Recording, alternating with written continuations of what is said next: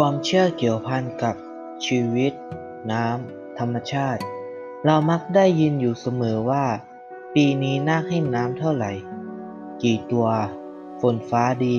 หรือไม่ดี นาคให้น้ำสร้างความอุดมสมบูรณ์แก่ทรัพย์ชีวิต ทั้งปวง โดยพญานาคที่อาศัยอยู่ใน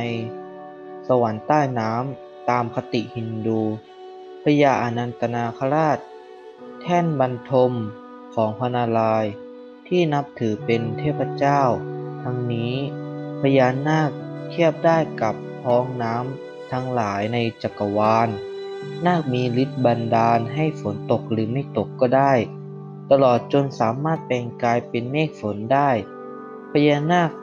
เป็นที่มาของแม่น้ำต่างๆ อันหมายถึงผู้รักษาแห่งชีวิตทั้งหลาย ตำนานความเชื่อเรื่องนาคให้น้ำพญานาคเป็นสัญลักษณ์แห่งธาตุน้ำนาคให้น้ำเป็นเกณฑ์ที่ชาวบ้านรู้และเข้าใจดี ที่ใช้วัดกันในแต่ละปีจำนวนนาคให้น้ำมีไม่เกินเจ็ดตัว ถ้าปีไหนอุดมสมบูรณ์ มีน้ำมาก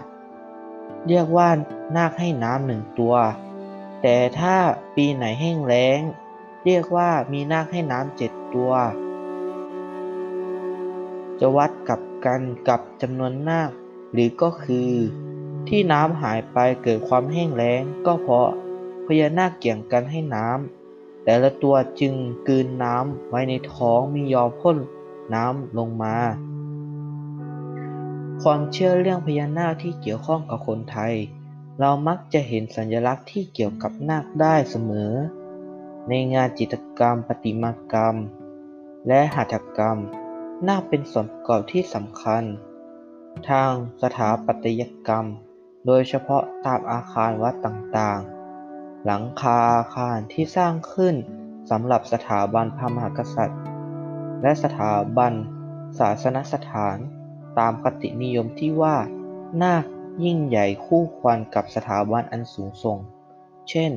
นาคสะดุ้ง ที่ทอดลำตัวยาวตามบันได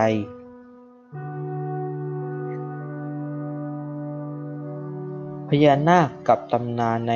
พระพุทธศาสนา ตามตำนานพญานาคมีอยู่ก่อนสมัยพระพุทธเจ้าแล้วดังเช่น หลังจากพระสัมมาสัมพุทธเจ้าตรัสรู้ธรรมพิเศษแล้ว ได้เสด็จไปตามเมืองต่างๆ เพื่อแสดงธรรมเทศนา มีครั้งหนึ่งได้เสด็จออกจากร่มไม้ อทุปานิโลกไปยังร่มไม้จิกชื่อ มุจลิน ทรงนั่งเสวยวิมุตติสุข อยู่เจ็ดวันคราวเดียวกันนั้นมีฝนตกพรำประกอบด้วยมีลมหนาวตลอดเจ็ดวัน ได้มีพญานาคชื่อ มุจลิน เข้ามาวงด้วยขดเจ็ดรอบพร้อมกับ แพรพังพานปก ระผู้มีพระภาคเจ้า เพื่อจะป้องกันฝนตกและลมหนาว ไม่ให้ถูกภาวรกาย หลังจากฝนหายแล้ว คลายขนดอก แปลงเพศเป็น มานพมายืนเฝ้าที่เบื้องพระพักด้วยความศรัทธาอย่างแรงกล้า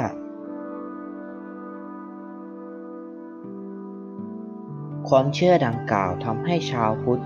สร้าง พระพุทธรูปปางนาคปก แต่มักจะสร้างแบบพระนั่งบนตัวพญานาค ซึ่งดูเหมือนว่าเอาพญานาคเป็นบัลลังก์เพื่อให้เกิดความสง่างาม และทำให้คิดว่าพญานาค คือผู้คุ้มครองพระศาสดา และยังมีความเชื่ออีกว่าพญานาคเป็นสะพาน ที่เชื่อมโลกมนุษย์กับสวรรค์ หรืออีกชื่อหนึ่งก็คือโลกศักดิ์สิทธิ์ ความเชื่อที่ว่าพญานาคกับลุงเป็นอันเดียวกัน ก็คือสะพานเชื่อมโลกมนุษย์กับสวรรค์นั่นเอง